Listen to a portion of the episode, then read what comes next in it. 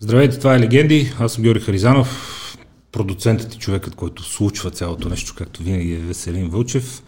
В изпълнение на някои от коментарите, които получихме, за които за пореден път много благодарим и в а, потвърждение на интересите към рубриката ни Здраве, а, много хора ни писаха с а, предложение и с искане за това да направим епизод за най-големия орган в човешкото тяло, а именно кожата, за епизод посветен на външния вид, на естетиката и както винаги се спираме на най-добрите в този сектор от медицината. Днес нас гост е доктор Евгений Шарков, здравейте, специалист здравейте. по пластично възстановителна и естетична хирургия, собственик заедно с съпругата си на клиника ВИДЕРМ, доскоро шеф на клиниката по пластична хирургия на Александърска болница, учил и специализирал в Великобритания, член на Великобританския лекарски съюз и така нататък и така нататък.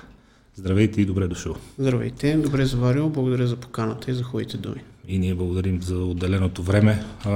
Чудо се откъде да започнем, темата е толкова голяма. А, нека започнем от това, какво събуди вашия интерес към тази специалност? Аз а, общо взето още докато, докато учих медицина и знаех, че искам още, още като започнах а, да се занимавам с медицина и докато бях студент, знаех, че искам да се занимавам с хирургия. Това беше моето решение, това беше моята цел. Горе-долу около три години от студентския си живот, заедно с моята съпруга доктор Шаркова, прекарахме в света Екатерина. Тя искаше да става кардиолог, аз исках да ставам сърдечен хирург. Три години доброволствахме в тази насока и в крайна сметка взехме остър завой, направихме в решението си, защото преценихме, че искаме да имаме време и за семейството си, което не мисля, че в момента е точно така, защото пак сме отдадени на професията си от сутрин до вечер. Ам... Но честно казано, може би много сериозно влияние, абе не много сериозно влияние направо, категорично насоката ми я даде а, съпругата ми. И тя ми помогна да взема това решение, за което и до ден днешен въобще не съжалявам. А, това, е, това е една специалност, която ти дава възможност да се занимаваш едновременно с, а, а, както и нейната дерматологията, едновременно с два типа пациенти. Едните са изцяло естетични, на които им помагаш да се чувстват по-добре в кожата си, да се чувстват, как да кажа, по-добре в кожата си. По-пълноценни, по-харесвани. По-пълноценни, по-харесвани, с по-голямо самочувствие, нали, self-esteem и така, докато а, в същото време не забравяме и здравословния аспект на нещата. Тоест, както тя а, има възможност да лекува всякакви дерматологични проблеми, така и аз имам възможност да помагам на хора с различни дефекти на кожата, с различни вродени или придобити асиметрии и така. Общо взето специалността ни, моята специалност и нейната са доста всеобхватни и ни дават възможност да помагаме на различни видове пациенти, което ни прави доволни, особено когато пациентите не са щастливи. Къде остава в цялата история чувството за реализация, защото винаги, когато се заговори за пластична хирургия, образа го знаете, нали, на успелия, богат доктор, заобиколен от красиви пациентки, нали, винаги с скъпи автомобил. Знаете, това в щатите е клише, нали, пластичен хирург в Беверли Хилз. Да. Различно е. В смисъл, в България на първо, нали, въобще статута не е същия. В смисъл, ние не можем да... Всеки може би има някаква цел към материалното, но моето задоволство, финалното е в очите на пациента. Това е. Ако пациента ми е щастлив и е доволен, това ми стига. Друго не ми трябва. Аз искам вечер, като се прибера и като си легна, да знам, че пациентът се чувства окей. Финансовата част идва на последно място. И моята съпруга, ние винаги разсъждаваме, когато някой влезе в нашия кабинет и каже, аз избрах да съм ваш клиент. Не, вие избрахте да сте наш пациент. Клиенти нямам и не искам и да имам. В смисъл, финансовото е последното нещо.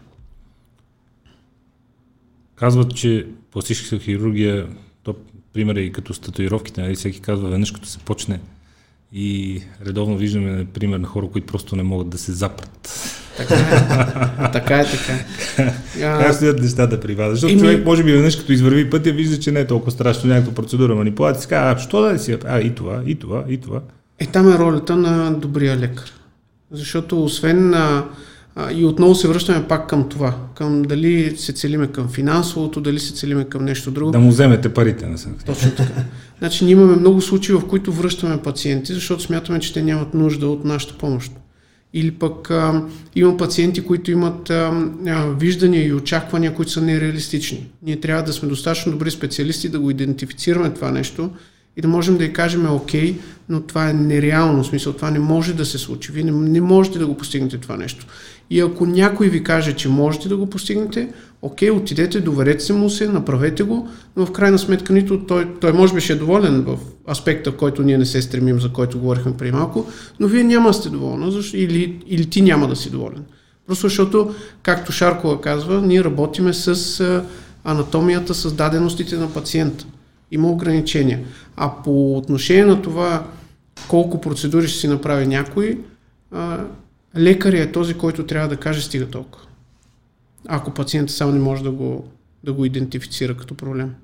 Ние с нашия тренер Ванко това се шегуваме, защото той казва, и какви статуи създадах от вас, викове човека, ама работи с материали на клиента, смисъл. Така е. Вече време, ако изява една баница и с три бузи, Еми... няма да стане статуята. Не, да. Така е. Така е. А, доколко зависят от, от самите пациенти? Крайните резултати. И а, колко важно е тук а, дисциплината и познаването на, на самата материя от страна на самите пациенти, защото аз изпадам в ужас, предполагам и вие, от хора, които пристигат с изрязана страница от списание и казват, искаме такъв. Да. Така без е. въобще да аз знаят. Как... Да. е, тук... Да, ако да. може така. А, това са пациенти, които обикновено не стават мои пациенти. Точно тези, които казват, ето, е, това искам. Най-вероятно никога не стават като човек и, от картинката. Никога, най-вероятно. Сега, ако някой може да го направи като човек от картинката, пък той няма тази анатомична даденост, шапка му свалена, само че просто това са нереални неща. А, не, хората трябва да имат реалистични очаквания. Това е, това е истината. Иначе не се получават нещата. А доколко хората имат а, смисъл, доколко резултата, нали това беше въпрос, доколко резултата а, зависи от това дали пациент ще е дисциплиниран, ще спазва, еми много зависи. Много зависи. Бих казал, че едни, а, че когато става въпрос за естетика, а, усилията трябва да са взаимни. Тоест а, хирурга или дерматолога, зависи на къде са тръгнали нещата, трябва да даде всичко от себе си, така че нещата да станат максимално добре. Но там нататък пациент трябва да спазва всички ограничения, които са му казани. Ние нищо не спестяваме на нашите пациенти. Аз още повече по време на първата консултация, дори понякога си позволявам да бъда... М- винаги си позволявам да им, да им казвам и не само хубавите неща, които да очакват. Аз им казвам и какви са възможните осложнения. Как ние можем да ги превентираме. Как, как ние можем да ги оправим, ако такива осложнения се случат. Защото пациентите искат да ги знаят тия неща. И много по-страшно е, ако му спестиш на пациента нещо и се случи, пази Боже, после, после доверието вече е нарушено. Факт. Откъде започва целият процес? Нека, нека се върнем на, на медицината.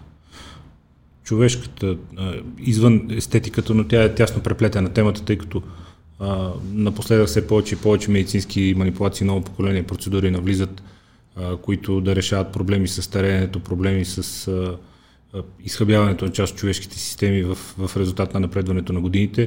И това важи в огромна степен и за човешката кожа. Там е фокусиран, а, а, там е фокусът на, на естетичната индустрия, ако щете, не само хирургията. В последните години откъде започва целият процес? Защо и как започва да старее човешката кожа и какво може да направи медицината по този въпрос? Значи... А... Човешката кожа започва да старее. Откъде започва процесът? Започва от нашите гени. Това е истината. Значи а, генетично предопределено във всеки организъм е как а, ние ще натрупваме мазнина, къде ще натрупваме тази мазнина, как ще старее нашата кожа, до каква степен ще е еластичността на кожата. Различните нейни качества и характеристики са генетично предопределени. Както е генетично предопределена нашата костна структура, нашата мускулна система, всички тези вътрешните ни органи. Всички тези неща са взаимно свързани. А, ние трудно бихме могли да повлияем на гена, на това, което е генетично предопределено. Това, което ние можем да направим, примерно това, което доктор Шаркова прави заедно с екипа от а, дерматолози, който имаме в, а, в ВИДЕРМ в нашата частна практика, Те се опитват всъщност да забавят този процес. Смятам успешно, това го показват, нали, доволните ни пациенти, но другото, което се опитваме да правим, е да, нам, да, да намалим а, негативните ефекти върху стареенето на кожата от гледна точка на фактори от външната среда. Защото, а, нека си признаем, тютюнопушенето, а, слънцето, ако щете, а, различни такива неща влияят значително. Дехидратация, лоша дехидратация, храна. Всичко това влияе. Така че нещата са взаимни. Сега по отношение на пластичната хирургия, по отношение на това как се променя кожата, когато става въпрос за моята практика, нещо, което аз тясно се занимавам, именно контуриране на тялото при хора с затлъстяване след масивно отслабване, там вече нещата са доста по-различни. Там вече има различни варианти. Има варианти за неинвазивни процедури, има варианти за минимално инвазивни, има варианти за оперативни интервенции. Защото когато един човек отслабне с петдесет до шейсет килограма, там единствената опция е оперативната интервенция. Така че нещата варират, в зависимост от степента на изява на конкретния естетичен проблем. Казват, че вие сте последна, последния стадий и последната фаза, и напоследък виждам все повече и повече публикации, не на всяка цена научни, в които се цитират ваши колеги от Ватокеана, които казват, че като първа стъпка в клиники за красота, не ги наречем условно, се минава към хормонозаместващи терапии, към антиейджинг процедури, които отвътре да започват да оздравяват организма, за да се намалят темповете на стареене, че това е първа необходима и важна стъпка, за да, намалявайки темповете на стареене, за да може вече след това, ако се налагат и допълнителни процедури, те да са първо по-устойчиви във времето и второ да се акцентира първо върху проблема, който причинява стареенето и проблемите, които вие трябва да отстраните след това на операционната маса. Колко интересно! Хората са готови да пият различни таблетки, химия, само и само да забавят стареенето, базирайки се на някакви публикации, някои от които и, примерно, вие казвате, не са научни, пък в същото време поставяме под въпрос дали трябва да се вакцинираме. Аз не мисля, че хората, които са наясно с това, що е то хормонална терапия, що е то антиейджинг терапия, които са толкова навътре в медицината, имат проблем с вакцинирането. А да, те нямат, но за крайния потребител, хората, които ще пият хормоните, нали, аз съм сигурен, че една част от тях биха пили хормоните, но не биха се вакцинирали, защото не вярват във вакцинацията, въпреки че има, примерно, публикации на тази тема. Но това е друг въпрос. Нали, просто се замислих така, като, като ми го задавахте, и се замислих, че хората са по-склонни да вярват на такива неща, които биха им помогнали за външния им вид, отколкото на такива, които им, биха им помогнали за здравето. И това е, наистина е така. О, със сигурност. А, и ние го виждаме и в нашата практика. А, откакто стана, примерно, конкретно тази ситуация с COVID, тази световна пандемия, а, естетичните пациенти станаха повече, отколкото преди са били. Може би защото някои почнаха да работят от а, вкъщи, да имат повече свободно време. Нали, сега някой може да отиде да си направи интервенцията и да продължи хоум офиса. Не му е необходимо на следващия ден да отиде на работа и да го видят, което би било проблем, да, маска с превръзките. Да. Да, с превръзките. а, по отношение на хормоните не съм толкова наясно с, с това нещо. Знам, опитваме се и ние, даже в, в нашата клиника, а, доколкото знам, доктор Шаркова вече е внедрила и допълнителен бранд, който е за изследване, ДНК изследване, което показва а, на къде ще сочи всъщност, а, къде ще се появят първите естетични проблеми, свързани с стареенето на кожата и така нататък, което вече да идентифицира гена и къде всъщност е проблема, и оттам вече да имаме една таргетна терапия, което вече е едно ново поколение, но това вече трябва тя да каже. Ще каже. Живот и здраве. В разговор с нея ще разберем... А... Откъде започва най-честата причина хората да се обръщат към вас извън тясната ви специализация с контуриране, както казахте, на човешко тяло? Кои са основните проблеми, заради които хората търсят а, услугите на естетични хирурзи? При мен като пластичен хирург мога да кажа, че а, могат да се разделят на, на, на мъже и на жени, тъй като различно е търсенето при половете. Обикновено дамите се обръщат или за абдоминопластики, или за определен вид липосукция, било то радиочастотна, ултразвукова. ам, следствие на предходна бременност, раждане, раждане, но това пак е свързано с контурирането на тялото. Най-често извън тази е, зона е, може би, дамите се обръщат за корекция на бюста. А, включително и мъже и жени, примерно за корекция на, на клепачи. А, но мъжете най-често са за трансплантация на коса. И много, все по-често имаме процедурата, която виждате сега и на екрана, това е една радиочастотна липолиза, която едновременно стапя мазнината и в същото време стяга кожата. Хубавото при нея е, че тя стапя мазнината forever, т.е. ако примерно си представите, че имате десет квадратни сантиметра и в тия десет квадратни сантиметра има сто процента масни клетки, ако ние стигнем до петдесет процента от тези масни клетки, ние ще ги унищожим завинаги. Просто защото обивката на масната клетка живее до шейсет и осем градуса, това нещо загрява масната клетка до седемдесет. Да. Безопасно. И оттам нататък този човек пак може да се натрупа там, в тази зона мазнинка, но, но неговия потенциал в Оревор от тук нататък ще бъде редуциран. Броя на масната клетки ще е по-малък. Да. Да. Колкото и да нараства размер, им няма да е също. Да. Да. Така че това е. Мъжете са предимно за трансплантация на коса, жените са предимно за бюст, корем и контуриране на тялото. Това всичко, което казвате, обаче в резултат на, на отслабване. Човек тогава има нужда. А това а, е в Баку, между другото. Да, а ние тук преди време с а, доцент Васил Маринов говорихме за бариатричната хирургия. Тя започва много да напредва и тя започва да създава хора, които да. отслабват. Ето, първата които... стъпка. Да. Това е първата стъпка. Които в крайна сметка ще опрат до вас в да. някакъв момент. И Ако... честно казано, аз съм... М- това е един от... Това са един от а, любимите ми типове пациенти. Просто защото тук наистина помагаме не само естетично, но и здравословно. Това са хора, които следствие на първата стъпка е бариатричната интервенция. В Александърска болница аз имах възможност а, да работя с доцент Гроздев, който Гроздев, извършваше, да. Да, той извършваше тези интервенции да. в Александърска. Един прекрасен специалист. А, неговите пациенти рано или късно нали, стигаха до моите услуги. И благодарение на съвместната ни, ни работа, те са, те са доволни и щастливи тези хора. И ти не им помагаш само да, да махнеш излишната кожа. Това, което с бариатричната интервенция той е направил, той им дава възможност да нормализират а, артериалното налягане, да нормализират а, стойностите на кръвната захара, ако имат придружаващ се захарен диабет. Като цяло, следствие на тази редукция се намалява риска от а, значителен брой. А оттам нататък тя вече... Тя става тъй, като възможна стигнат... въобще двигателната да. активност и нормални животи. Но оттам нататък те вече стигат до мен. Аз им планам за естетиката, но не само.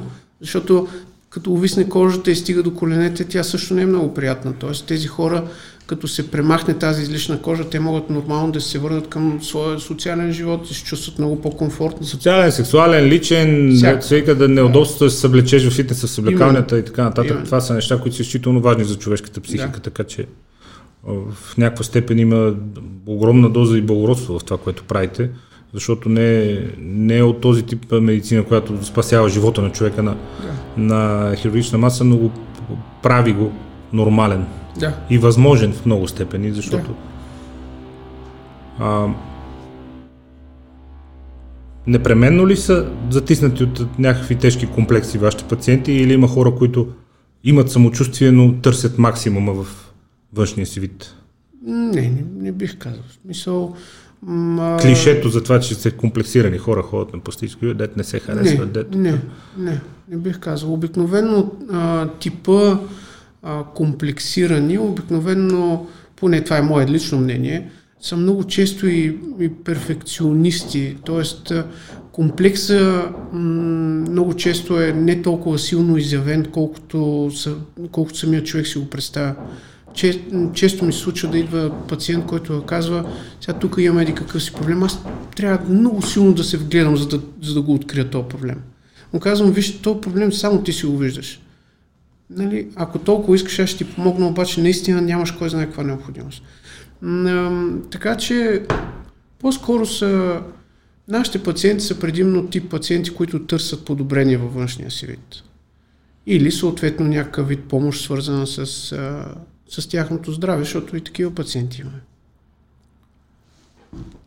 Помощ свързана с здравето, каква помощ свързана с тяхното здраве може да окаже естетичната хирургия? Ами тя не е, значи а, самата специалност е пластично-възстановителна и естетична да, хирургия. Да, значи възстановителната да. компонента е реконструктивна, т.е.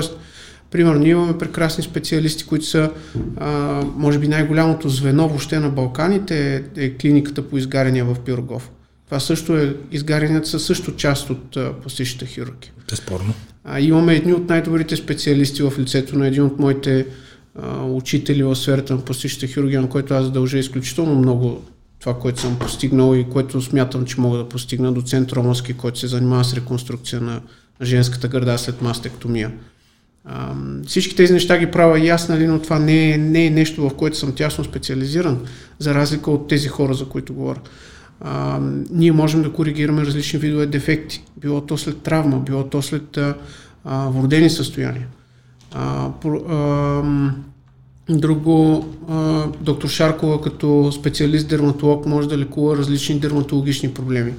А, ние имаме, тя има изключително богат опит с доволни пациенти в сферата на акнето. Знаете, когато е силно изразен този дерматологичен проблем, той може да създава психологически проблем дори при млади момичета и момчета, което е О, доста неприятно. Особено при тинейджерите са толкова безмилостни в да, шегите, че да. може да бъде... И много други, не, не е само акнето, но просто не искам да навлизам в нейната да, да, да. специалност.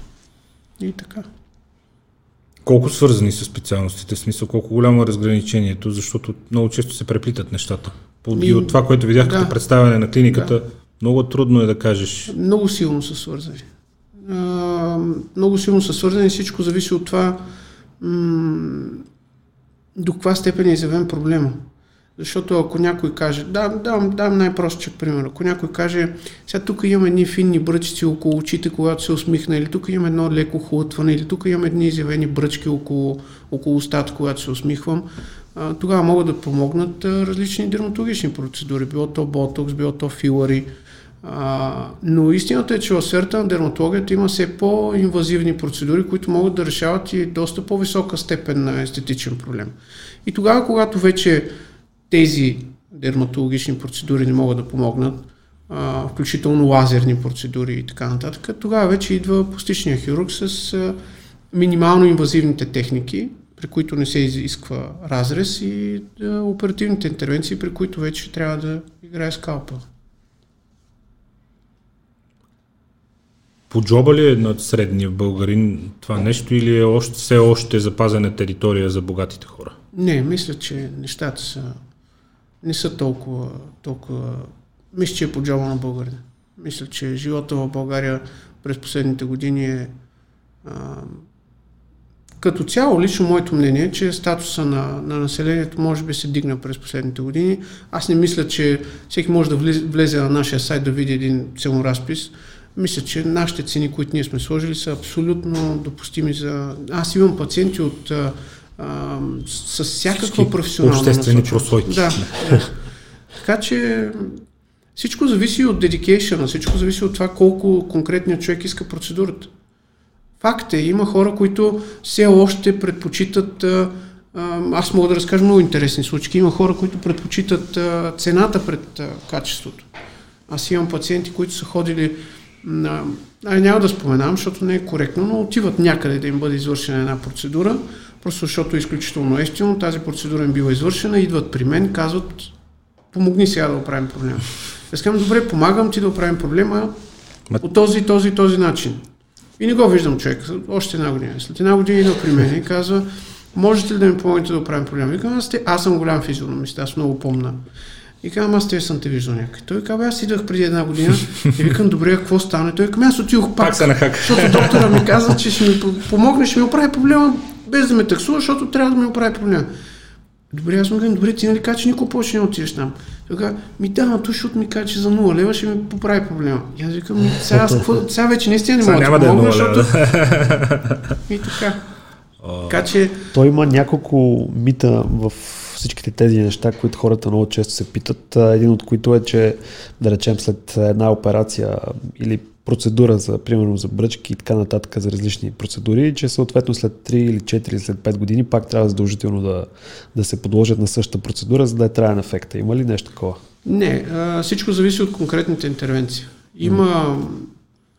по учебник, нали, by the book, ако сме, има операции, които като ги направиш и кажеш на пациента, ако спазваш тези, тези, тези неща, твой ефект би трябвало да се задържи толкова, толкова, толкова време. Да, например, правиме аугментация на бюста, увеличаване на гърди при една дама и казвам, един месец трябва да носиш ластичен сутиен. Ако този ластичен сутиен си го носиш от тук нататък, колкото се може по-често, когато си лягаш вечер да спиш, ако ти колкото се може по-малко натоварваш гръдния мускул, ако ти от тук нататък нямаш сериозни вариации в теглото, ако смяташ да не раждаш повече, този ефект ще се задържи колкото се може по-дълго във времето. Тоест, има неща, които зависят. А възрастта фактор ли е за това колко е, ще се задържи? Винаги е фактор. Винаги е фактор. Винаги е фактор. А, винаги е фактор. Пак давам пример. А, не защото е най-честа интервенция, която извършвам, просто а, пресен пример имам. А, ако дойде една дама за увеличаване на бюста, пак същия пример, и тя казва, аз съм на двайсет и пет години, не съм раждала, искам гърди. Mm.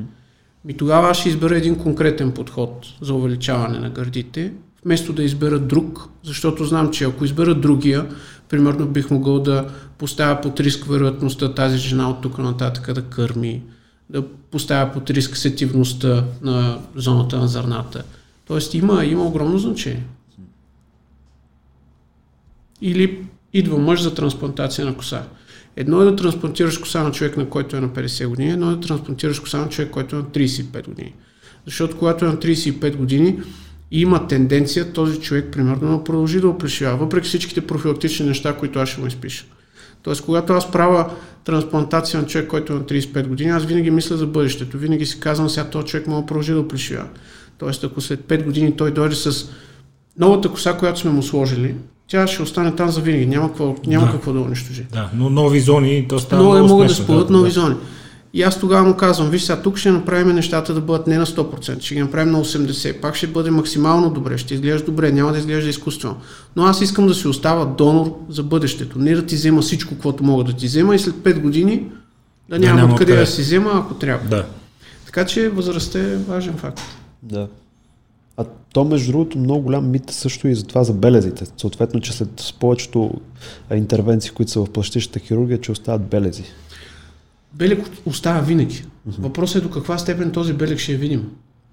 Защото при трансплантацията на коса, примерно, добре, да не се фиксираме върху конкретна процедура. Uh-huh. Белег остава винаги. Пластичният хирург, неговата роля е да направи белега така, че да бъде той тънък като косъм, за да не се забелязва и да не дразни пациента. А, имаме различни а, топикални, нали, препарати, кремове, лосиони, които се прилагат така, че да се профилактира този белег. И различни лазерни процедури, които се прилагат с успех, включително и в нашата клиника за, транс, нали, за коригиране на тези белези. Но пак, за съжаление, всичко е до ген. Какъв белег ще направи пациента, зависи от ген. Аз много често ги карам, когато дойде една дама и казвам, примерно, дайте вие белега от секцията. И се ориентирам какви белези ще направи тази жена при последвала процедура. За трансплантацията на коса, където се фиксирахме върху една тема, там каза, че ми останат и белези.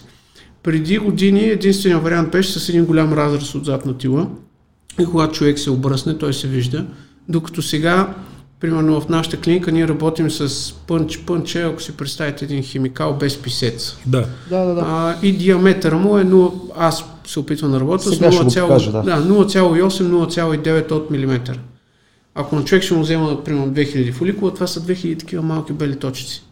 И те почти не се виждат. Значи той може да се обръсне дори гола глава и леко доловими ще бъдат. Ако пък е с коса, примерно както съм аз, или както сте вие, или както е той, никога няма да, никога няма да се лечи. Ако си свършил работа както трябва да е. Няма да си лечат местата, откъдето се взимат да. здравите. Да, да. Ето, тук може да го видим. Да, тук може да видите горе. Само да видим точния момент, тук, където е, може би нещо. И тук вече е слабо. Ето, ето, това е взимането. Ето, тук, да. Ето, това е малкото. Ето, това са малките дупчици. Да. И те не се виждат, защото идеята е, те се взимат през разстояние и се оставят четири-пет фоликула до тях, така че да може да се коригира зоната. Да. Но там, откъдето си взел, повече няма да има. Затова е много важно да се мисли в перспектива. А няма какво да ги убие. Няма какво да ги убие, защото ако сте забелязали, дори, дори най-плешивите хора, с изключение на такива като, примерно, Пиер Луиджи Колина, Да. Е, си, там е става въпрос за лопеция тоталис, там падат космит по цяло да. тяло. Той няма вежди въобще да, там. Да. Да. Но когато става въпрос за андрогенната лопеция, дори най-плешивите хора, тази, която е по наследство, са тип подкола, винаги има тук отзад и над ушите. Mm. Това е защото при а, всеки един човек, мъж, жена, а, космите, които са а, на скалпа, са чувствителни към действието на хормон тестостерон. И аз и вие имам, имаме тази чувствителност. Само че ако вие оплешивявате, това значи, че при вас генетично тази чувствителност е по-силно изразена.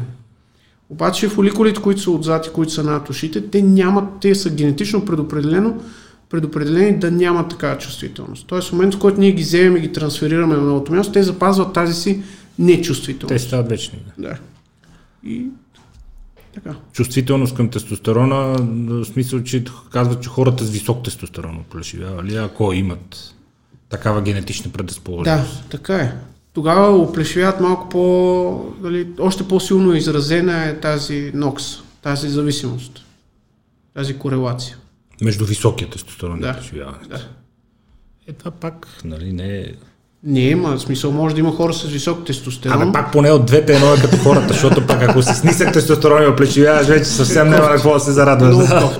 Тук поне деца вика едно от двете. Това е възможно, между другото, това е възможно. Може да си с нисък тестостерон и да оплечивяваш дори да няма... Значи може някой да има висок тестостерон, може да няма генетична предиспозиция и в същото време да оплешивява. Защото оплешивяването може да се дължи на различни неща, не е само гена. Да. И моите пациенти, когато идват на консултация, както и лекарите, с които работя и се опитвам да ги развивам в тази сфера, надявам се успешно, а, а, те, те подлежат на различни кръвни изследвания и ние си говорим много внимателно с тях, за да се ориентираме дали няма друга причина за това оплешиване. Защото имам, давам пример, а, тироидит на Хашимото, това е автоимунно заболяване на щитовидната жлеза. Да. При това състояние антителата са насочени към щитовидната жлеза.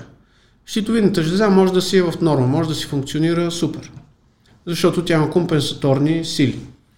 В един момент обаче щитовидната жлеза ще се, нали, почва да се предава и тогава хормоните, както и различни витамини, минерали, които се произвеждат в нашето тяло, вместо да се насочат към косата, ще почнат да се насочат към жизненно важни органи, което е логично. И тогава косата ще започне да страда. Така че ние трябва да знаем, сега този пациент, ако е тироидит на Хашимото, аз не мога да му обещая дългосрочен резултат, просто защото не знам след години какво ще се случи. Тогава вече а, тези, тези, как да кажа, а, реакции на организма ще бъдат насочени към косата също, дори и към тази, която сме сложили. Така че трябва нещата да се идентифицират на макс, за да можем да кажем на пациента, да знаеш, че от тук нататък двете неща, от които ти зависи резултата е моята работа и работата на моя екип плюс. И плюс твоята стриктност в следващите десет дена, защото наистина следващите десет дена просто трябва да спазват едни простички неща и всичко ще е окей. Това относно присаждането коса. Да. Проблемите с е, мазнините и кожата, които остават в резултат на е, рязко отслабване или когато човек не е отслабнал, а просто иска да е, отстрани... А, ето един наш приятел... да отстрани от а, тялото си мазнини и излишна кожа, дори и без да отслабна. Какви са вариантите тук и откъде да започнем въобще? Айде да започнем с варианта пълен човек, който иска да махне някакви мазнини и кожа, ако се налага, от коремната си област, без да отслабва, просто иска да го направи. Няма волята да отслабне. Има варианти, но... Какви? Значи, има първият тип пациенти, когато говорим за, за такъв вид естетичен проблем, са тези, които казвате, които са пълни хора, които просто искат а, да постигнем нещо. Да ги поприберете отвън, да, без, без те обаче, да, да има усилия от тяхна страна. Да. Там има два варианта. Един вариант е да са много пълни хора. Тоест да става въпрос за хора, които са сто и петдесет до сто и шейсет и нагоре килограма. Много пълните се за бариатрична хирургия. Там няма как. Вас, да. Да. Там просто тези пациенти аз ги насочвам към специалист, който се занимава с бариатрична хирургия. Ако те не могат да постигнат отслабването сами. Нека пак кажем, за да не повдига някои вежди, бариатрична хирургия е коремна хирургия, която цели намаляването на обема на стомаха да. С хирургически методи, за да може човек да поема по-малко храна и да ги свали тия пусти килограми. Да. Така. Другия вариант е пълен човек, който обаче не е чак толкова силно изразен. Да речем сто и двайсет до трийсет кила мъж. Ми... Пример. Айде стотина. да се стотинка. Еми, не, сега говорим, да, говорим да. малко така, то да, зависи колко е висок човек, да, нали, не е само сто килограма, ако са сто килограма при вас, нали, е различно отколкото ако са сто килограма при човек едно шейсет. А има вариант. Един вариант е този човек наистина да успее да отслабне сам и тогава да е при мен. Ако не, тогава вече аз мога да извърша нещо, което, а, което правим в нашата клиника и честно казвам съм много горд с резултатите, които постигаме и благодарение на екипа, с който работя, специалисти и анестезиолог, и анестезиолог, който имаме, с който работим, и анестезиологична сестра, и медицински сестри. Просто искам да ги спомена, защото смятам, че без екип никой нищо не може да постигне. И той екип, на който да имаш доверие. Но, да се върнем на темата. Има нещо, което се казва три Д абдоминопластика, което ние изповядваме в, а, като, като, като принцип. Там процедурата е малко по-рискова, просто защото трябва едновременно да извършим липосукция, т.е. отстраняване на излишната мазнина и на момента, в който видим мазнин, кожата, която е овиснала, да я отстраним с разрез по типа на абдоминопластика. По време на същата манипулация. Да, т.е. две процедури в едно.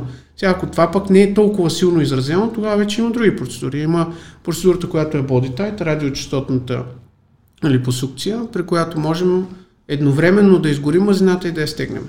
Така че всичко зависи, градация е, до каква степен е. Истината е, че просто хирурга е този, който трябва да прецени най- най-добре а, кой подход ще е адекватен. Но има опция и за този тип пациенти, да. При кои, а при пациентите, които са отслабнали вече, кога, как, как правите, грубо разбира се, то е трудно да се обясни, защото а, при всеки човек е различно и когато пациент е пред вас, а, нещата са съвсем други, но а, как се прави грубо разграничението при човек, който е отслабнал много и има по себе си излишна тъкан, която да бъде премахната, масна кожна без значение, а, колко инвазивна да е а, операцията и колко да се реже или да не се ли реже. Има ли у хората убеждение, че ако не се реже, начин не е като хората и той си казва, я по-добре нали, извади скалпела тук и такова, защото mm. с тия машинки там не се знае нали, дали ще има ефект. Има и такива, има и, има и го и другия тип. Има хора, които казват, примерно... Вие как правите разграничението между това, кой пациент от какво има нужда? Степента на увисване на кожата. Ако, ако това е човек, който обикновено, ако това е човек, който е свалил повече от четирийсет килограма, четирийсет и повече килограма, той има необходимост от оперативна интервенция. Истината е, че при хората с масивно отслабване, м- нека го кажем така, а, тогава, когато може да не се наложи скалпел, т.е. тогава, когато имаме опция за нещо друго като интервенция, което според мен е радиочастотната липолиза, с което целта на радиочастотната процедура е да, да стимулира колагена в, в нашата кожа, така че кожата може да се стегне. Когато обаче имаш хора с масивно отслабване, четирийсет и повече килограма, тогава този колаген е силно редуциран. Т.е. потенциала ние да стегнем кожата с някаква минимално инвазивна или друг тип интервенция е много по-малък. Защо е редуциран колагена? В резултат на отслабване? В резултат на масивното отслабване. Защото се изразходва колагена в... А, има една система в нашето тяло, която се намира между... Сега това няма да бъде медицински обосновано, но за да е малко по-простичко, да, да могат да ни разберат а, хората, които ни слушат и гледат, е, а, това е една система, която се намира между масната тъкан и подлежащия мускул. Тя се казва Superficial Fascial Muscle Aponeurotic System или ес ем ей ес и в нея се намират колагеновите влакна. И ние се стремим именно този колаген да стимулираме. Само, че тази система силно отслабва тогава, когато има силна редукция в теглото. Такива пациенти, ако много искат да направим нещо просто за да видим, защото има и такъв тип пациенти, просто да видим, моля ви се, доктори, дайте ще опитаме, ако не стане тогава другото, да, окей. Okay. Но трябва да сме откровени и да знаем, не мога да обещая резултат. Ще го направя. Има два варианта пред вас. Аз ще го направя, не мога да обещая резултата. Ако обаче постигнем резултат, и вие и аз ще сме хепи. Ако не постигнем резултат, аз ще съм бил искрен и ще мога откровено да ви кажа, дайте да направим другото и вие да сте запазили доверие към мен. Да, ще сте загубил време, пари, но аз ще съм бил честен. Другото е вече скалпа. Да. Аз винаги казвам, вие сте за това, според мен. Оттам нататък вече, ако искате да търсим някакво консенсусно решение, то ще е компромис и с това, което аз ви обещавам, така че трябва да запазим доверие. Колко, колко естествен изглежда човек след такава хирургическа интервенция, защото хората казват, то винаги си личи, то пъпа ми дали си е на същото място, ма то винаги се вижда, ма ще остават белези, ма ще стои неестествено. Ако знаеш какво правиш изглежда максимално естествено. Трябва да знаеш какво правиш. Защото ако не знаеш какво правиш... Вие или пациента? Аз. Добре. Иначе, Добре. Иначе, иначе няма смисъл. Идеята е наистина хората да изглеждат естествено. Идеята е те да изглеждат добре, но и естествено, а не, а не вулгарно, защото а, ако не изглежда естествено или пък а, изглежда вулгарно от гледна точка на това, че сме прекалили в някакъв вид естетика, той пациента може и да е доволен, обаче като излезе на улицата и като го видят останалите. Почва му се смеят. Да, така че а, самозаблудата в очакванията също е нещо, което ние трябва да се опитаме да контролираме и да урегулираме в съзнанието на пациента. И все пак пациентите, които казват, абе, а, тук в един ножът да е като трудно хората. Става. А, да, този тип. Ми, те са ми любимите, защото се съгласят с това, което им казвам. Действаме си праволинейно от тук до края и, и, и приключваме с добри резултати. Не искат стъпка по стъпка, не така. Той има някакъв скептицизъм към новите не... технологии. Така, та не, не. Сон, да, докато не да го изрежеш, да го махнеш, сега тук става машинка. Все по-рядко са. Все по-рядко са този тип пациенти, но аз не оставям моите пациенти да, да диктуват а, на къде трябва да тръгнат нещата. В смисъл, при мен консултацията е, аз имам пациенти, които влизат и казват сега да се събличаме. Чакайте малко. Дайте си, да си поговорим. Добър ден, да си поговорим, да разберат за какво ме търсите. Имам неща, които искам да ви питам, да ви обясна, пък след това ще ви видя и оттам нататък ще ви кажа какво трябва да се направи, какви са рисковете, какво ви е възстановяването, как да профилактираме нещата. И вече ако вие смятате, че има нещо допълнително, обсъждаме го помежду си и виждаме на къде ще тръгваме. Какъв е нещо? Ето едно момче. Така изглеждат нещата десет дена след операцията. Това е на десети ден. Момчето е отслабнало с шейсет килограма, мисля, или нещо подобно. Може и по-малко да беше.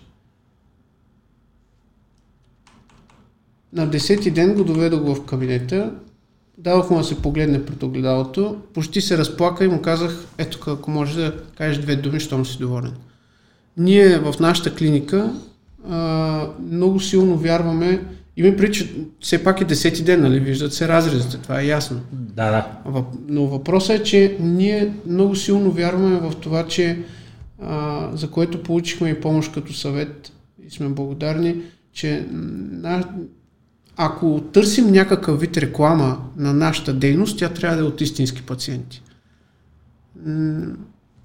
Аз лично не, не съм много позитивно настроен спрямо от това нещо като инфлуенсърстването и така нататък. Това си е, това си е мое виждане. Включително, включително имаме много известни пациенти, които идват при нас. И ако някой от тях е решил да каже добра дума за нас... Супер, да. Супер, браво, но ние сме му направили процедура, от която той е доволен. Той не е просто някой, който е дошъл в клиниката и е казал, дайте сега тук е да снимем едно клипче за сега. Да, да, и ще да. направим и аз ще казвам хубави неща за вас. Не. Хората, които казват хубави неща за нас, са си направили процедури при нас. Казахте за най-честите типове, казахте за, за това, за какво най-често се обръщат а, мъжете и жените като, а, като нужда, но кои са пациентите, които с нежелание идват, но имат медицинска нужда? Не суетата, а наистина е, медицински проблем с... за решаване. Да. Това са хората с, а, както казахте, пластично-възстановителната хирургия. Да, да. А, пример са жени след мастектомия. Жени след а, различен вид а, хирургична интервенция в областта на гърдите по повод на злокачествено образование. А, нашата цел там е ние да реконструираме и да създадем наново този външен полов белег, а, така че жените се чувстват максимално комфортно а, и добре в кожата си, защото това е много сериозен психологически проблем. Това е изключително тежка травма за, за всяка една дама. И имайки възможност да, да работим такъв вид а, хирургия, това ни дава възможност да помогнем на пациенти, които, които се върнат към, към нормалния си живот. Е, тук, тук, между другото, става въпрос, а, пак навеждаме към естетиката, но понеже предният въпрос беше как решавате каква, каква, каква да е степента. Нали? Да. Сега ще видите резултата на тази дама. Това е едно младо момиче, което има ето масни натрупвания в зоната на бридж и банан. Да. Радиочастотна липолиза преди и след. Тоест тук не е играл ножа.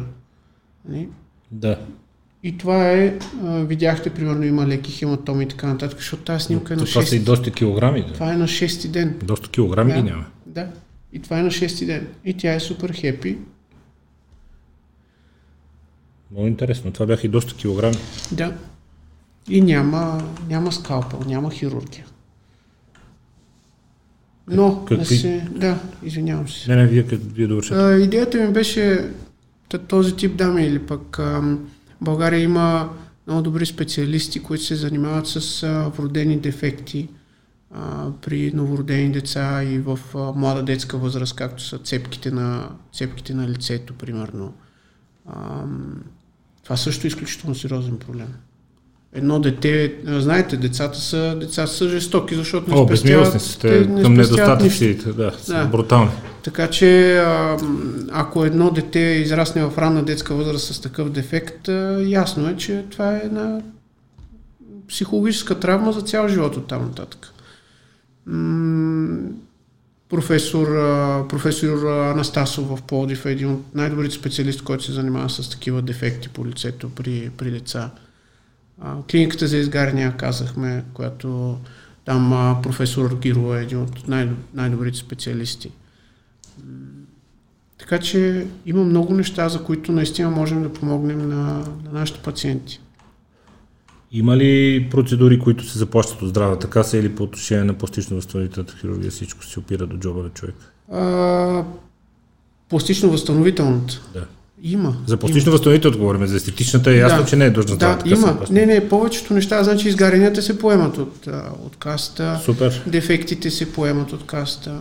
За съжаление бих казал, че реконструкцията на гърдата е нещо, което се поема от каста, но там категорично, понеже съм имал честта и възможността да работя с доцент Романски в тази сфера, а, мога да кажа, че там субсидията е абсолютно недостатъчна, за да могат да се покрият... Няма общо с реалната стойност на манипулацията. Няма абсолютно никаква, никаква никаква връзка и корелация по степента, която е необходима.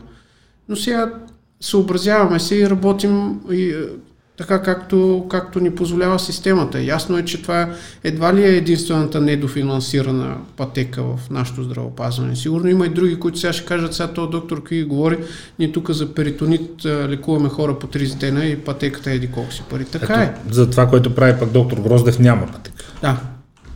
За болестното стяване. Има борба, която се води така, че да, да има някакво поне частично финансиране, но не съм наясно, може би ще трябва него да се... Според мен за обездвижени хора с над определен стадий задължително ми, трябва да, да но... влиза по някакъв начин. Това, защото да. то действително спасява живот. Да. В смисъл, това е също толкова живото спасяващо, колкото човек с инфаркт. Така е. Много и все повече нови, нови, нови технологии навлизат по отношение на дерматологията и на леките процедури, да. особено лицевите.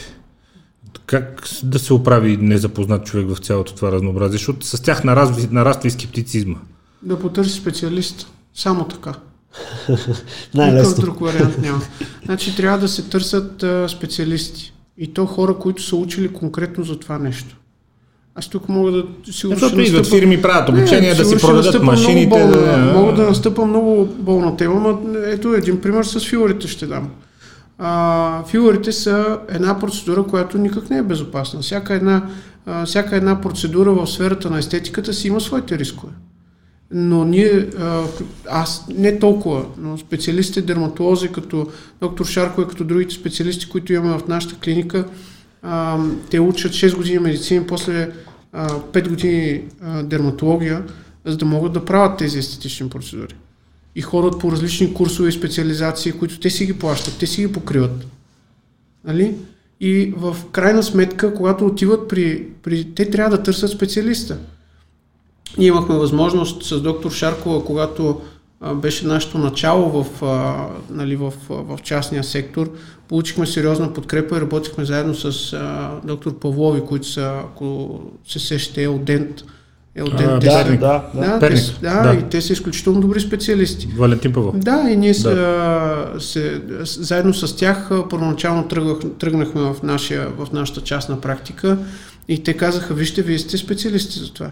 Не са стоматолозите, а, които... Така че има много, има много хора, които стоматолози, които поставят филари. Това е между другото наистина много, много голяма тенденция в момента. Наистина повечето стоматолози да започнат да се занимават и с естетична а, така, пластика. В крайна сметка слагат филари, да. а, много често правят и а, скули и така нататък. Да. Само че аз не избелвам зъби.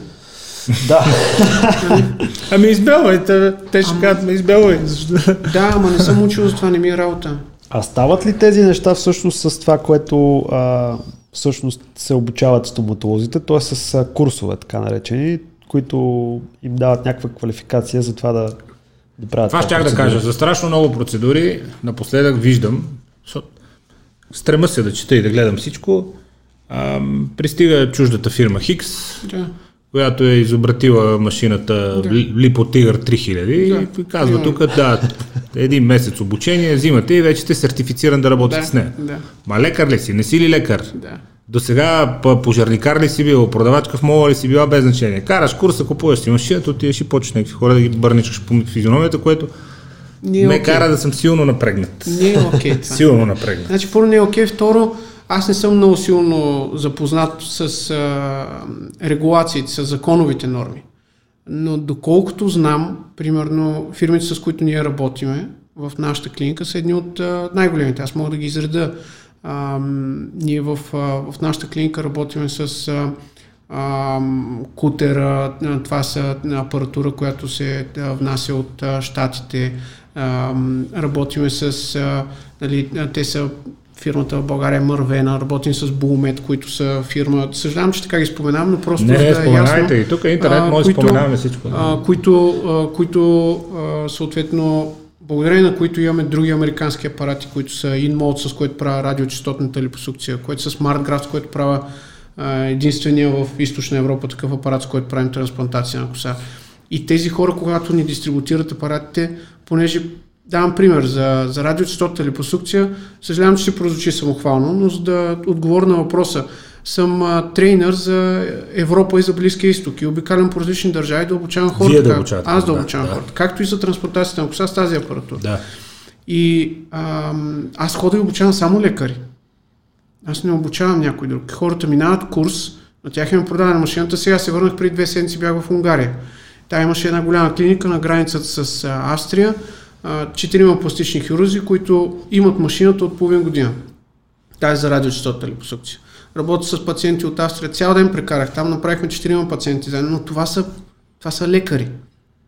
Но доколкото знам, има все пак някакви законови а, регулации. Тоест, а, тези фирми имат право да, да продават или да дистрибутират своята апаратура само на, само на определен вид специалисти. Но, сега, дали всички го спазват? Тънко, защото някакто така, то не е медицинска процедура, е козметична и те са козметичка. Какво значи това? Карала курс, събрала си пари жената. Сега всички сме гледали за една жена, която сама се славаше филари в устните по телевизията. Ама... Ага. Да. Аз познавам хора, които нямат нищо общо с медицината и през годините се занимавали съвсем други неща и сега изведнъж ги виждам да се рекламират с...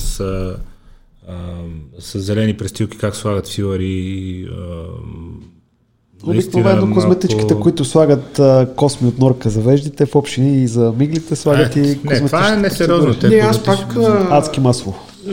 Съжалявам, че така ще се включа, но пак само да, да кажа, няма, ние сме страна на неограничените възможности.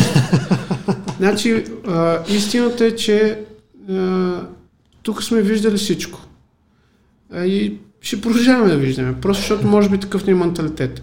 За мен единственият изход от тази ситуация е пациента да търси конкретния специалист, като отиде при него, не да отива при него, защото има еди каква си промоция, не да отива при него, защото предлага еди какъв си продукт, не да отива при него, защото клиниката му е еди какъв си адрес, да отива при него, защото има, този специалист има в неговото си ви това, това, това, това, това, това, това. И той ще знае, сега аз на този човек мога да му се доверя. Или провежда разговор с него. Аз никога не правя процедура на пациент, преди да съм имал консултация с него. Консултацията е двустранен процес. Той се запознава с мен и аз с него. Мисъл, той трябва да добие представа за човека, който ще му прави процедурата. И обикновено аз ако питам някой пациент, как разбрахте за моето съществуване? И той казва ми, еди кой си пациент, еди кой си е бил ваш пациент. Да, това, което казахте от останалостта. От останалостта това е, ние когато тръгвахме си мечтаяхме винаги за такъв тип реклама. Да стигнете до там. Да. Критичната маса, критичната маса брой пациенти, нали, ми, да, Боже, да могат да разкажат на достатъчно да, останали. За съжаление, най-бавната реклама, но е най-качествената и най-добрата. Да. На, на къде се разгръщат амбициите ви? Какви нови неща ви вълнуват, които те първа могат да бъдат вкарани в България? Защото ние къде се намираме спрямо световното развитие на, тази, на този дял от медицината? Мисля, че сме доста добре. Мисля, че сме доста добре като ниво. Първо, че имаме много добри специалисти, които вече много пъти ги споменах. А, второ, смятам, че в България специалистите имат а, всякаква свобода и възможност а, да ходят на курсове и на обучения къде ли не. Аз за SmartGraft съм ходил в Нешвил, Тенеси, да се учи как да правят трансплантация. Столицата на кънтрито. Да. Така че въпросът вече е кой колко иска да се развива и да може.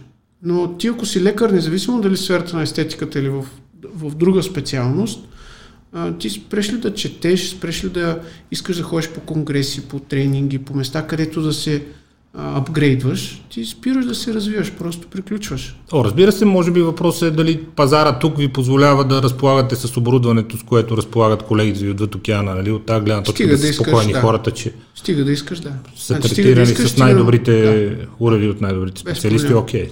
Без проблем. В нашата клиника смея да твърда, че предлагаме апаратура, която дори мога да кажа, че имаме апарати, които ги няма другаде в България.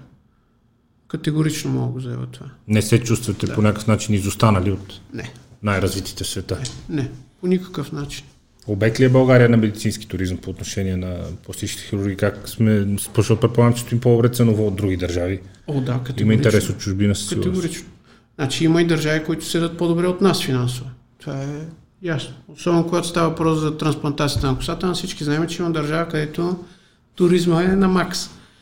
А, но да, да, тема. Въпросът е, че да, обект сме. А, аз имам, все по-често имам пациенти от чужбина и то без, без да съм получил, без да работя с фирма или с някой, който да... Посредник, който да, да търси и да, да води пациенти. Тя, може би и това ще се случи, живот и здраве. Но за момента няма такава фирма и въпреки всичко аз имам пациенти от чужбина, които са разбрали по някакъв начин за мен, свързали се и да им правим процедури. А, особ... Доста често, между другото, все по-често имам пациенти от, дай Боже се така, да от държави, където съм ходил да правя тренинги и обучения. Сега ще провеждаме пак едно обучение, което е... А, този месец ми предстоят, всъщност в три държави трябва още да направя обучение. И в същото време си правим и операциите, така че мисля, че имаме доста пациенти от чужбина. Може би ако а, процентово, без въобще да залагаме на медицински туризъм, може би аз в пластичната хирургия имаме петнайсет до двайсет процента пациенти от чужбина, които пътуват да им правя процедура. Супер. Което е добре. Как смогвате, бе? Казахте, че първоначалният план е бил да остава повече време за семейството и нищо от него не се е сбъднало. Ами не мисля, че не мисля, че се сбъднало. Ние просто сме много... А, аз мисля, че всеки лекар, който, който държи на професията си, е така. Но, но съпругата ми, както и аз, ние сме от семейство на лекари. И там... И то лекари, които винаги пациентите ми са ги споменали с добро. Не го казвам, защото, да. защото са ни родители. Но те са ни възпитали по такъв начин, че ние да сме максимално всеотдайни. Шаркова има една много хубава реплика. Тя винаги казва: работиш пациента, все едно, че ти е последен, все едно, че ти е майка или баща. Даваш всичко от себе си. На макс. От сутрин до вечер мисля, че го правим. Успявате ли всеки път? Дори да, дори да не сме успели в очакванията на пациента, аз никога няма да, да, да, да, да приключа процедурата преди да знам, че съм направил всичко. Всичко. Значи аз може да е, може да е десет часа вечерта, може да ми остават още два фоликула, които да сложа на скалпа на пациента, обаче ще ги сложа. Нали? Трябва да, трябва да си максимално всеотдайен. Хората го усещат това нещо. А и ти няма да се прибереш доволен. А как зареждате? Това иска мотивация, иска много вътрешна сила всеки ден. Единствено да и само с семейството ми. Това е единствено, единственото нещо, което ме зарежда, е семейството ми. Просто да прекарвате време. Да, по-силна мотивация от това нямам. Хобита? Не ми остава време. Хобито ми е работа. За разлика от нашия приятел Гонзо. Да, той има. Воюва. Ама и той ще спре. А, и той. Па да спре, че много често играе и не мога не, да се разбере. Не, мисля, че, мисля, че нека, той нека. го осъзнава. Нека. Мисля, че създава. Доктор Димитър Симеонов, нека, нека поспира. Той по-малко да играе, да мога да навакса. Къде са, къде, къде са бъдещите предизвикателства във вашата професия? Едва ли се представите, че цял живот ще правите само това, само с тези машини, нещата непрекъснато се развиват и еволюират? Има няколко неща, които за момента искам да ги запазя в тайна. Пък дай Боже, някой ден, някой ден да ме поканите пак да говоря и за тях. Но просто са наистина доста, доста интересни. Тайната. Много интересни, които мисля, че ще успеят. Ще бъде доста сериозен бум в нашата сфера. Дай Боже, нещата се случат и така. Прави ли вашата индустрия хората по-мързеливи, защото човек си казва, аз за какво да се пъна, да тренирам, да гладувам, пък режим и пък това, отивам първо на бедеатричната, режат ми стомаха, свалям четирийсет кила, после отивам при Шарков, той махне всичко излишно и си ставам Матю Маконах и без да с нула усилие. Нали? Да, някакви кинти, ама... Не знам, не мога да, в смисъл не мога да кажа дали ги прави хората по-мързеливи. Истината е, че това си е до, до психика и психология на конкретния човек. Сега има хора, които е, ще направят всичко възможност да го постигнат е, без, без, без моето участие. Има хора, които не могат да го постигнат и да искат, просто не могат да го постигнат. Има, има хора, които е, примерно трупат килограми в определена част на тялото и това е генетично предразположено. И е, то, да. Да. Е, да. Така че А да, има и хора, които не искат много-много зор да си дават и аз да им помогна. Мърди ги. Да си го кажем от крова. Да, не ме мърди си ги са. Има, има, има, има, има и такива хора. Но те си го признават. Те казват, не ми се занимава, мързима, направи каквото можеш и така. Каквото можеш? Да. Доволна ли си после? Ми е чукнал дърво, да. Пак е нещо? Да. А не, аз винаги правя нещата, опитвам се да са на макс. Какво значи макса, колко, колко, колко килограма мазнини могат да бъдат пахнати, да речем, от талията и корема на един по-наедрял човек с една интервенция? Зависи. Значи, добре, а... ясно е, че зависи. Значи, че ако, ако следваш нещата, така както са по... Колко е максимум? Максимума по учебник трябва да е пет литра мазнина. Максимума по учебник. Повече от пет литра. Това са колко килограми? Това са пет килограма. пет литра мазнина говорим. Да, не говорим да. Разтвора, който си вкарал и така да. нататък. Говорим пет литра мазнина. По принцип, повече от пет литра чиста мазнина не трябва да отстраняваш на процедура. Ако искаш отстрани, няма проблем. Проблема обаче е, че колкото надвишаваш пет литра, толкова отиваш в рискови граници за различни възможни осложнения. Те може и никога да не се случат, но ги има. Идеята е, че ако си до пет литра, рисковете са по-малки. А вече ти, ако искаш отстрани повече. Аз съм отстранил от десет килограма кожа от една жена, която е с масивно отслабване. Това е кожа, това не е мазнина даже. Да. Това е и, много. Това е изключително много. Ако трябва да сме точно десет килограма и сто и четирийсет грама. Но ако отстраняваме само мазнина, вече има.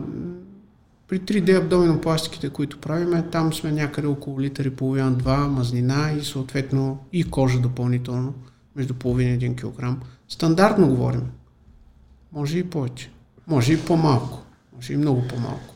Има дами, които след прекарана бременност, примерно близнаци или тризнаци, или пък а, много бързо една след друга прекарана бременност, там се разхлабва коремната стена, раздалечават се коремните мускули, казва се диастаза на коремната мускулатура, или изпъква корема силно. Да.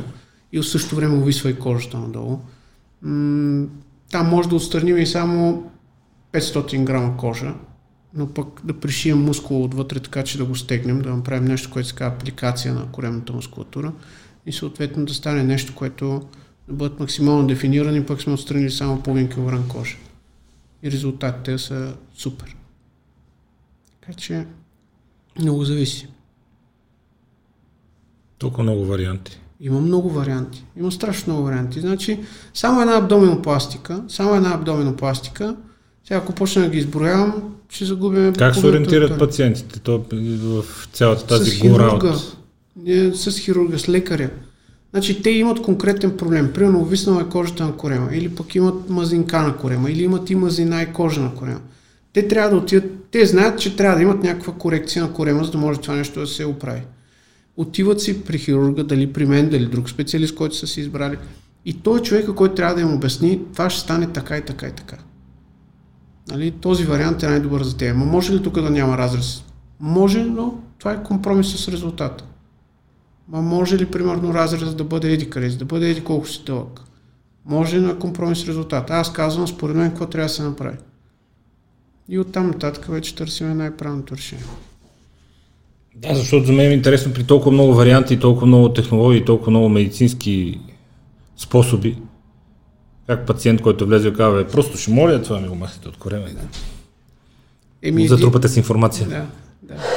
Не, а, значи аз в момента, в който кажа, това ми е проблема, аз директно включвам не на, не на, на операцията, аз директно включвам на типа операция, от която има нужда. Тоест аз директно ще почнем да говоря за конкретния вид интервенция, от която има необходимост. Няма да му говоря за всичките варианти, защото е безсмислено. Е, това е една процедура Face Tight. Това е процедура, при която махаме гушата при този пациент, е махната неоперативно, с радиочастотна липосукция, с това нещо, за което си говорихме преди малко. Да. Разтопили сме мазната, стегнали сме кожата. Сега виждате, че той не е, не е, не е станал сто процента тук да го дефинираме, да се вижда челюстта, но ние не сме му направили операция. Той знае, че е супер доволен и супер хепи от това нещо, което се е случило, защото знае какво да очаква, знае степента на резултат, която да се получи.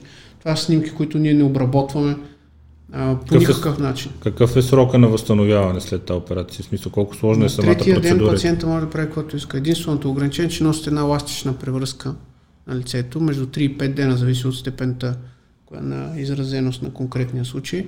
И носят тази лашна шапка три до пет дена и след това вече си правят каквото искат хората. Нищо работа. Много са интересни на моменти плащащи темповете, с които се развива. О, да. Цялата, цялата ние не можем... Смогвате ли да следите всички новости, с които ви заливат лабораториите и центровете, които ги измислят? Ми... Основно отвъд океана. Стремим се. Стремим се да смогваме, защото те темповете са от всякъде, нещо непрекъснат, нещо се бълва, но ти, ти нямаш друг избор. Ти трябва, в... да, трябва да си в час. Трябва да си в час, защото ако не си в час, някой друг ще те изпревари. И някой друг, като те изпревари, вече става много трудно.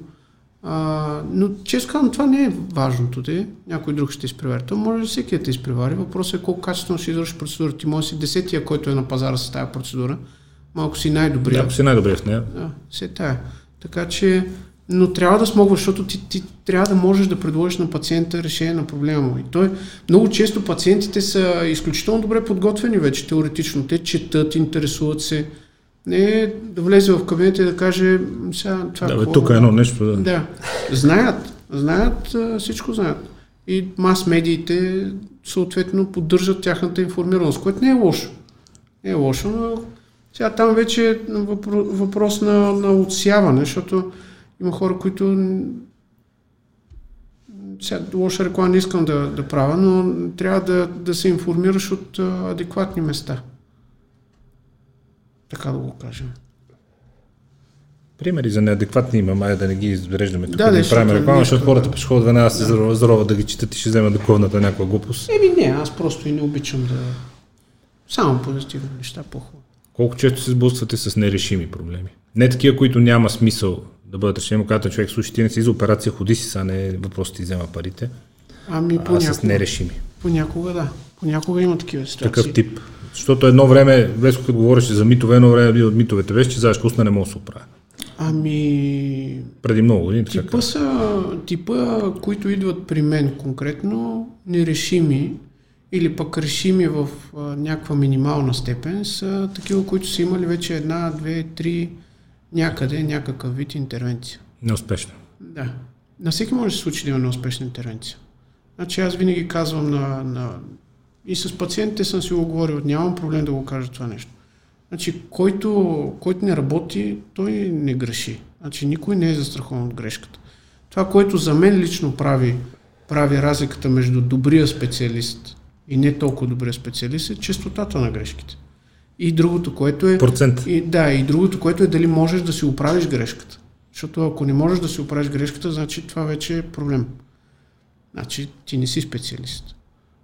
Значи, въпросът не е само да можем да извършим една интервенция. Въпросът е да извършим, да извършим добре, да знаем как да си проследим пациента, да знаем как, ако се появи проблем, този проблем да го решим. И да имаме доверие с пациента през целия този път, който извинаваме заедно. Може би това е най-важното, доверието. Еми да, да. Общо взето... Когато и пациентът е уверен в успеха, това го прави по-мотивиран да, да спазва всички пред, предоперативни и следоперативни препоръки, да. които вие му давате, прави го по-дисциплиниран, по-вярваш в крайния резултат. Да. Много интересно как успявате обаче в това нещо и какво се иска от лекара тогава, защото това не е само способности на хирургичната маса, а да, да, да мотивирате човека да бъде дисциплиниран и след операцията, защото много хора се провалят там. Ми, аз, не... аз познавам хора, които са се провалили да, там. Да. Хвърляли се в една превръзки, хвърляли се в една такова, казват, бе, тук той ще ми каже. Да, това, да, аз ще... познавам също такива хора. После вика, гледай, какво е... стана. Да. да, аз познавам също такива хора. Аз лично смятам, че м- м- опасният тип пациенти са тези, които след операцията казват, аз съм супер, нищо ми няма, да. чувствам се супер добре, сега това, дето доктора ми го каза, какво толкова ще стане. Абе, той е за някакви льолевци, там да. аз съм си окей. Okay, да. да. Значи хиперактивността в следоперативния период, смятайки всичко ми е наред и супер, понякога може да бъде много опасно. И аз винаги казвам на хората, нищо не ви коства. Тук става въпрос за три, за пет, за десет дена. Цял живот е пред вас. Каквото искате, правете. Ама сега ги спазете тия неща, защото сега съм ви казал да ги правите. Пък вече оттам нататък, ако се появи осложнение заради това, че не сте го спазвали, аз ще ви го помогна да го правим. Защото аз съм лекар, на първо място. Но, защото трябва да се занимавате и вие и аз? При положение, че нещата тихо и кротко могат да върват към правилния изход. Така че... Така погледнато. Да. Очакваме с нетърпение тогава да разбереме кои са тия нови тайни е, това е, това е друга и нови процедура. Методи. Това е много интересна процедура, която а, само да видя, не, това е TruSculpt, само че три де. Имаме, има една апаратура в нашата клиника, ние имаме всъщност две такива.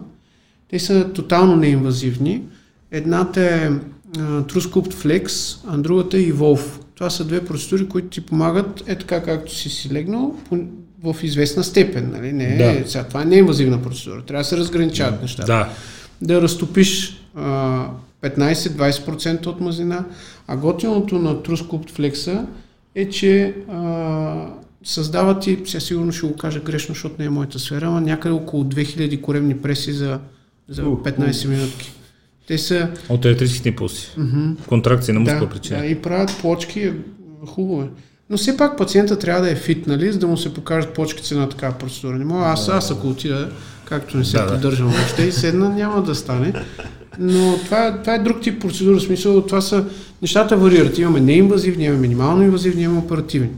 Има си пациенти, контингент от пациенти за всеки един тип от интервенции. Зависи вече до каква степен ти е проблема и до каква степен очакваш той да бъде решен. Ние ще отправим покана към доктор Шаркова да си поговорим повече за дерматология вече и за а, проблемите с кожата, особено на лицето, защото те напоследък са много модерна тема и хората силно се вълнуват с тях, пък когато вашите предизвикателства, които за сега са тайна, вече не са тайна.